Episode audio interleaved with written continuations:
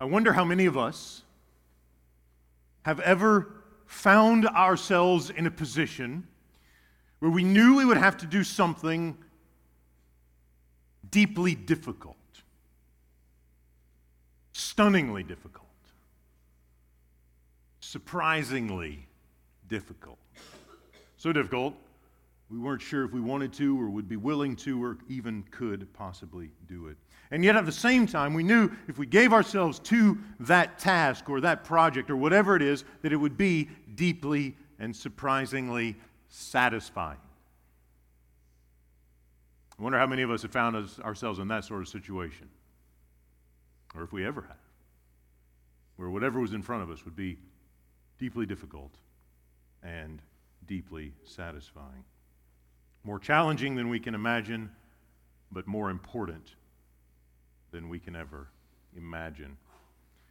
The Christmas story begins with an experience like that for Mary, doesn't it? Mary is a young girl who probably lived in poverty among her people, the Jews, who were basically slaves in their land. The Roman Empire had occupied Israel and their territory. And God showed up, or sent his messenger, and invited her to surrender to what he wanted for her life, which certainly wasn't the plan she had originally had.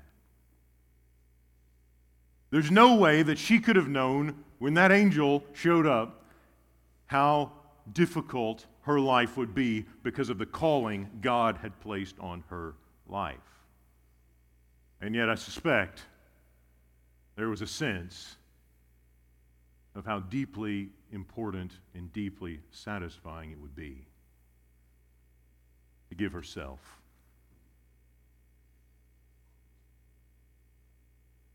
To use her body as God's instrument to bring the Messiah, Jesus, into the world in the flesh. The story of Mary is so important because it begins to open, it can help open our eyes to the magnificent things that God can do, even in surprising and tr- troubling circumstances, when we are fully surrendered to Him. Story is significant because it begins to show us what God can do. Surprising, amazing things that God can do when we are completely surrendered to what he wants for us. In fact, that's really at the heart of the incarnation, isn't it? Jesus showing up in the flesh as a human being for us. Maybe we can put it this way Jesus became fully human so we can be fully surrendered to God. Jesus became fully human so that we can be fully surrendered to God. And Luke 1 26 through 38 shows us in vignette form what that looks like. Now, the gospel writers are very interested in Jesus' humanity. The gospel writers want us to understand clearly that Jesus isn't some kind of spiritual being who just sort of looks human, you know, or some sort of divine being who is kind of pretending to be one of us for a little while. He really shows up in the flesh. He's present in a human body. He's fully human. The number one clear indicator that that's what's going on is obviously he's got a mama, doesn't he? he's born of a woman. Gabriel shows up and tells Mary that you're going to conceive a child in your womb. God is going to do this miraculous, surprising thing in your life so that he can rescue the world.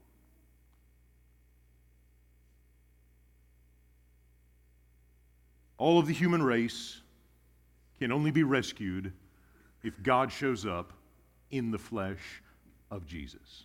It doesn't work unless the one who is God becomes fully human. And so the gospel writers want to continue to make that point. So they show us Jesus' mother. And his mother has a genealogy, doesn't she? And so Luke tells us all about uh, the family line into which Jesus was born, a human line of descent. The interesting thing about Jesus' family is that there were a lot of messed up people in it, right? And if you go back and read Matthew's gospel, you find uh, the mention of David. And we know King David, uh, though he was a man after God's own heart, had some serious flaws, didn't he? Uh, immorality characterized parts of his life. Uh, he even killed a man to cover up, attempt to cover up his immorality. That didn't go very well for him, though, did it? Matthew tells us in his genealogy about the exile, where the whole nation of Israel, God's chosen people, their sin had mounted so high that God had had to do something to get their attention, and so they had to go out of their land.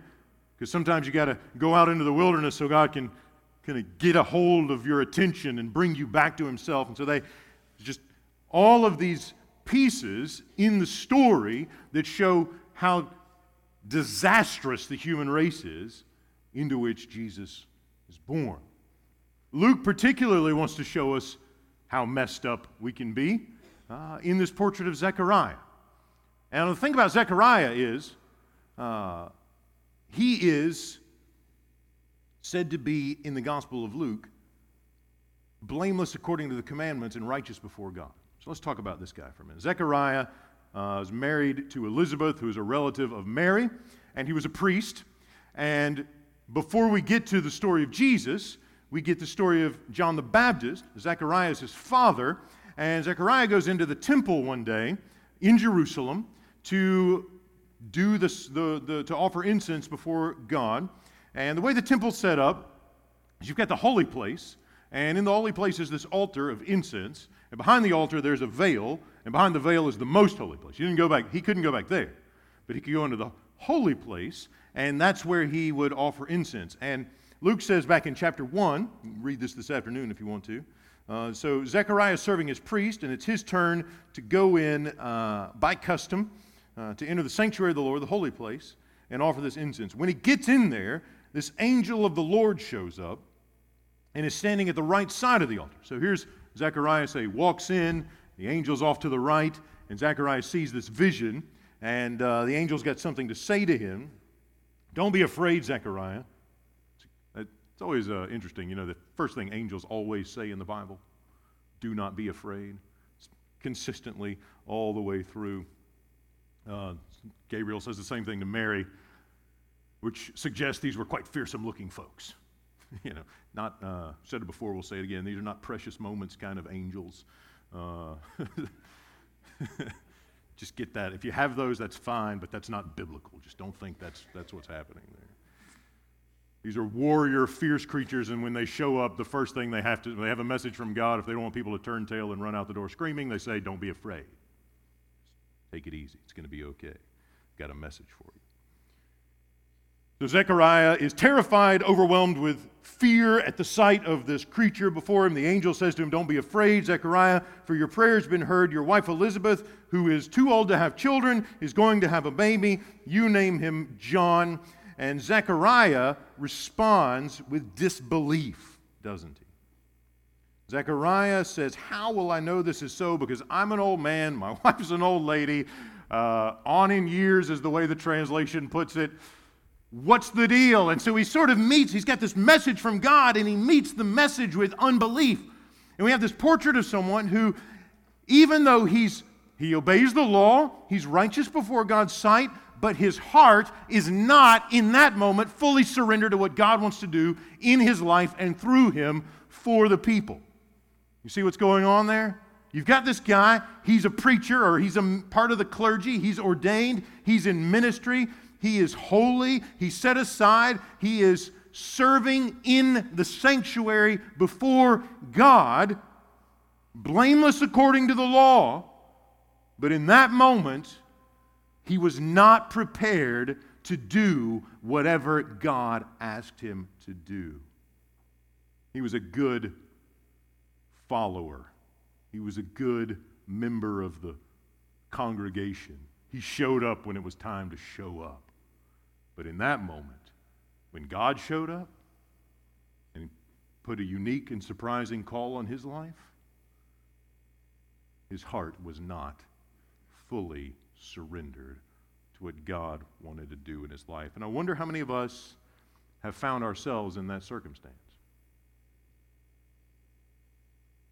Been a part of the church for a long time, probably a member. attend with some consistency, served on a few committees, probably helped uh, clean up after an event or many events. But there was that time when we had this sense that God wanted to take us deeper into a new kind of experience of His grace. We knew it would be tough. People would have questions. It's not kind of the standard, typical thing that good Christians do. And maybe we were hesitant. The Lord wanted our hearts to be fully surrendered to Him, but in that moment, we kind of held things back and said, You know, Jesus, that sounds nice, but maybe another time. You know, Jesus, that sounds great, but how are we going to pull this off? I'm just not sure I'm ready for I'm on a journey. We, whenever we're not ready for what God wants, we always say, you know, we're on, we're on a journey. Maybe later. We'll get there eventually. I wonder how often the Lord has something for us that would be deeply satisfying and enriching, not just for us, but for the community. But it's scary too. And because of that, we're not ready to be surrendered to what He wants for us. So there's this human race into which Jesus is born. The Son of God is born of a woman. It's just deeply broken and even when we're showing up, doesn't mean we're really given to Jesus. Doesn't mean we're really given to what God wants in our lives. We can sort of tick the boxes of what it means to be a good Christian without being completely surrendered to what the Lord wants to do in us. Jesus became fully human so that we could become fully surrendered to Him in a way that Zechariah wasn't was he? Then we get Mary. Another angel shows up with a message don't be afraid, fierce looking guy. And here's this girl who, I mean, you talk about somebody in the, the society who had really nothing going for her. right, here's Zechariah, who's prominent and privileged. Um, he's connected, he's ordained, he ministers in the holy place before God. That's a restricted privilege. Not everybody, no, you couldn't just waltz up in there any old time. Even the priests had to only go when it was their turn. And so here he is, and uh, he's a guy who's kind of got it together. He's not ready for what God wants to do in his life. God's going to do it anyway, whether he likes it or not, um, because his, Zechariah not being fully surrendered doesn't thwart God's plan, does it?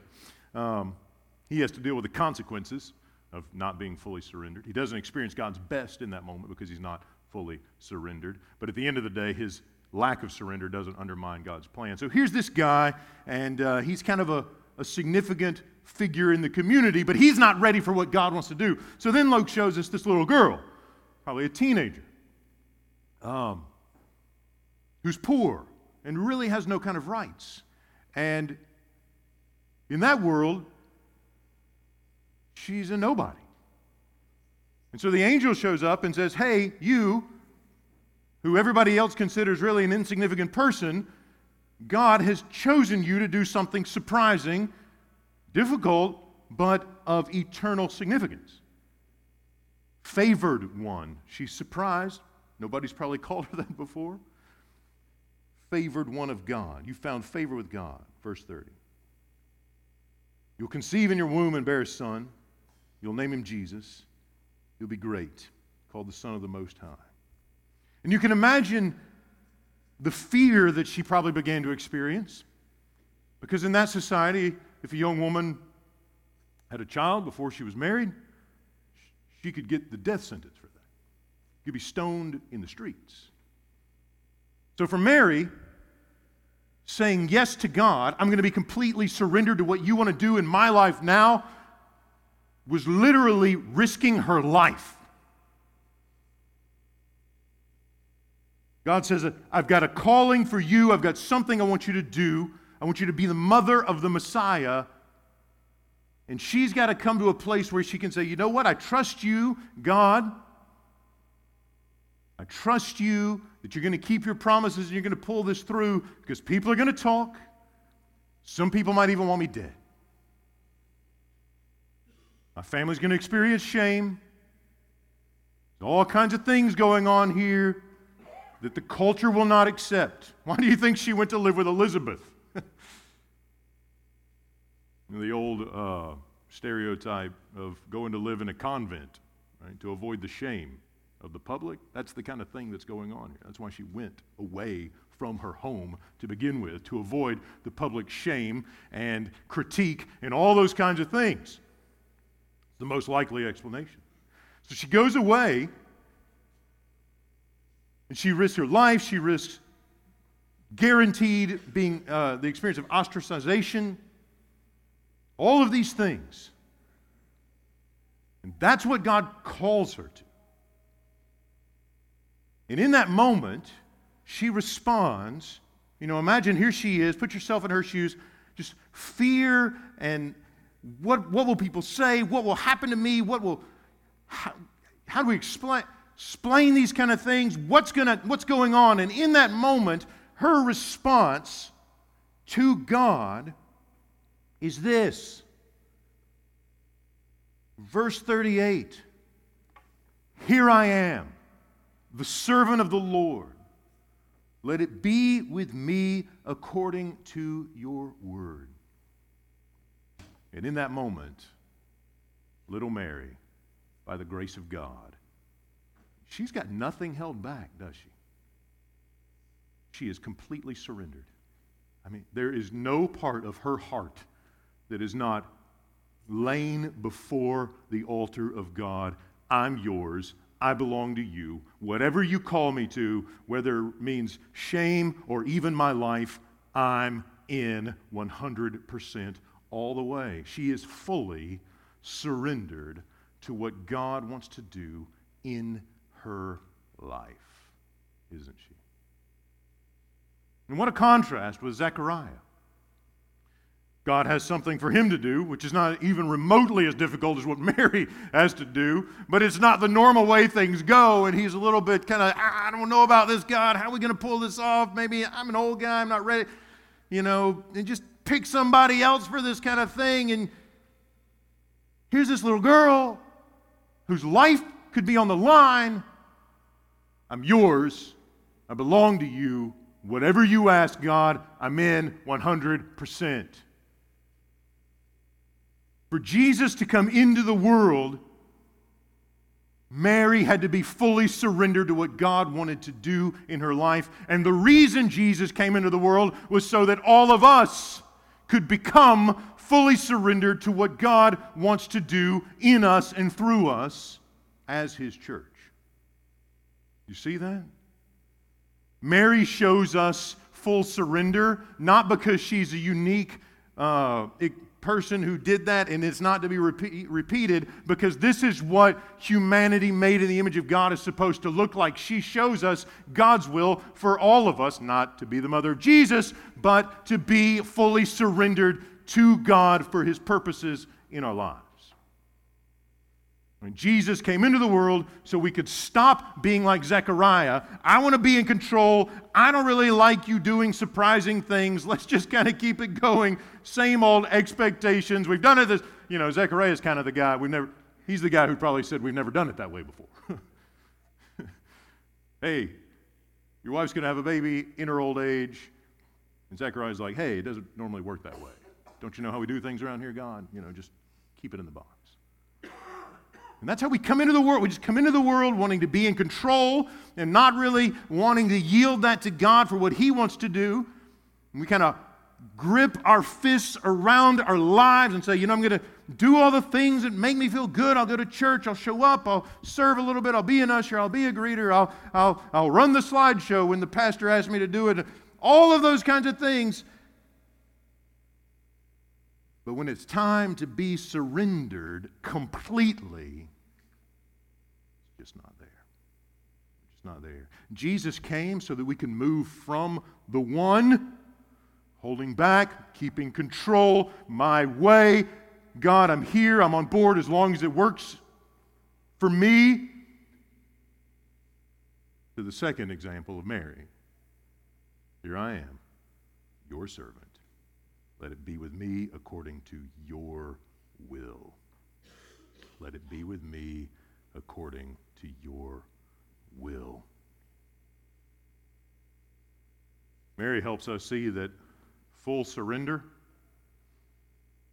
is not always convenient, is it? Be things going on, you know. Hey, God says, I've got something I want you to do. Well, Lord, I got all this stuff going on. My kids aren't well. My job's really requiring some extra things right now. Not sure I can take that time to do that thing, whatever it is. God says, I didn't really ask what you had going on. I just said, here's what I want you to do. the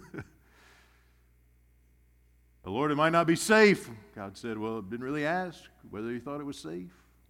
Just want to share what I think, what I, what I want you to do. And that shows up in so many different ways in so many different lives, doesn't it? Different for so many of us.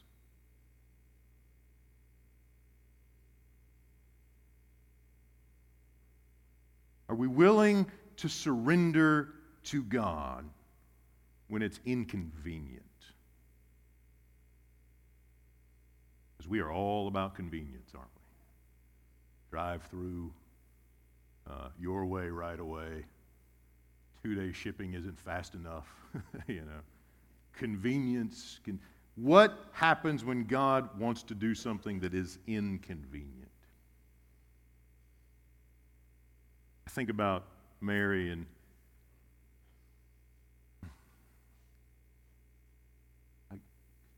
here's a woman who literally she had to sacrifice her body not only for nine months, but for the rest of her life. You care for a child, and you moms know what this is about, don't you? Like, pregnancy does stuff to your body.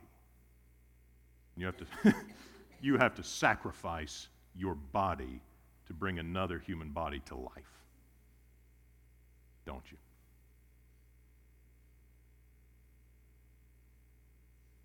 And that, you know, can open our eyes. Just how deep this thing goes, full surrender. What would it look like for all of us to be that committed to Jesus? I mean, that, I mean, motherhood's a long term thing, isn't it? Requires great sacrifice. Life will not be the same ever again. In good ways, but in ch- challenging and painful ways too.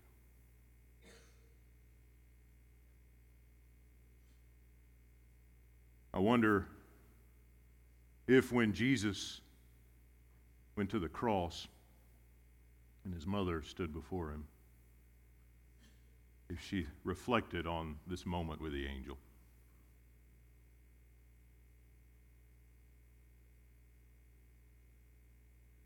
Knowing how difficult and painful her vocation would be. There's no way she could have known that it would come to that. To be the mother of the Messiah would mean her heart would be pierced child that she had carried, sacrificed for, and loved hang before her suffering. To be her rescuer, to be our rescuer, to save us from our insistence on being God of our own lives.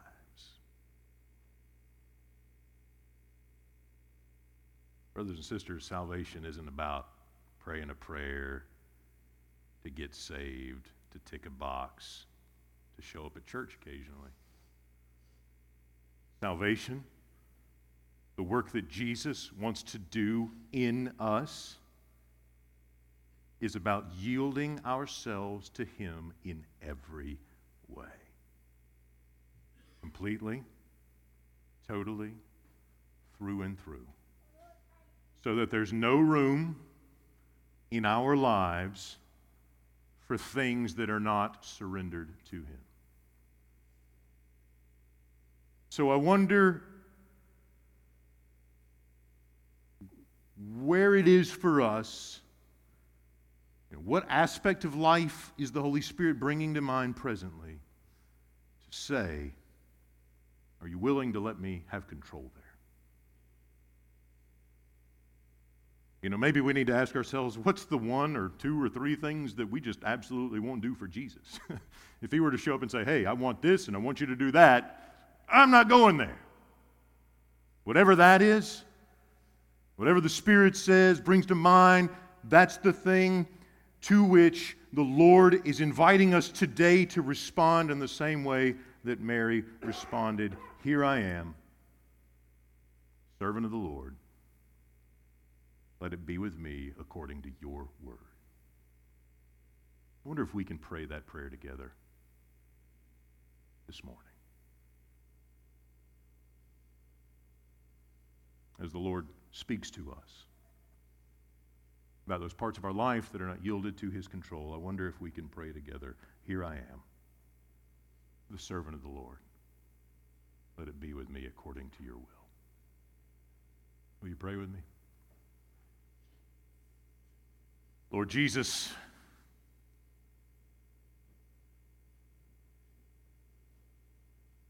how easy it is to just kind of slide into what we think is a good Christian life. Go to church, serve somewhere, kind of go through the motions, do the things, enjoy time with our friends, fellowship, all of the, the stuff and still not quite be ready when you show up and say, Here's what I've got for you. Follow me into this area. And we have a lot of excuses. It's not convenient. We've got things going on. What, you know, maybe another time we want to be in control. And Lord, I'm praying today that you work in our hearts and give us the grace we need to be able to echo the words of Mary. Here we are. We are your servants. Let it be with us according to your will. Lord, let that be the prayer of all our hearts this day. In Jesus' name.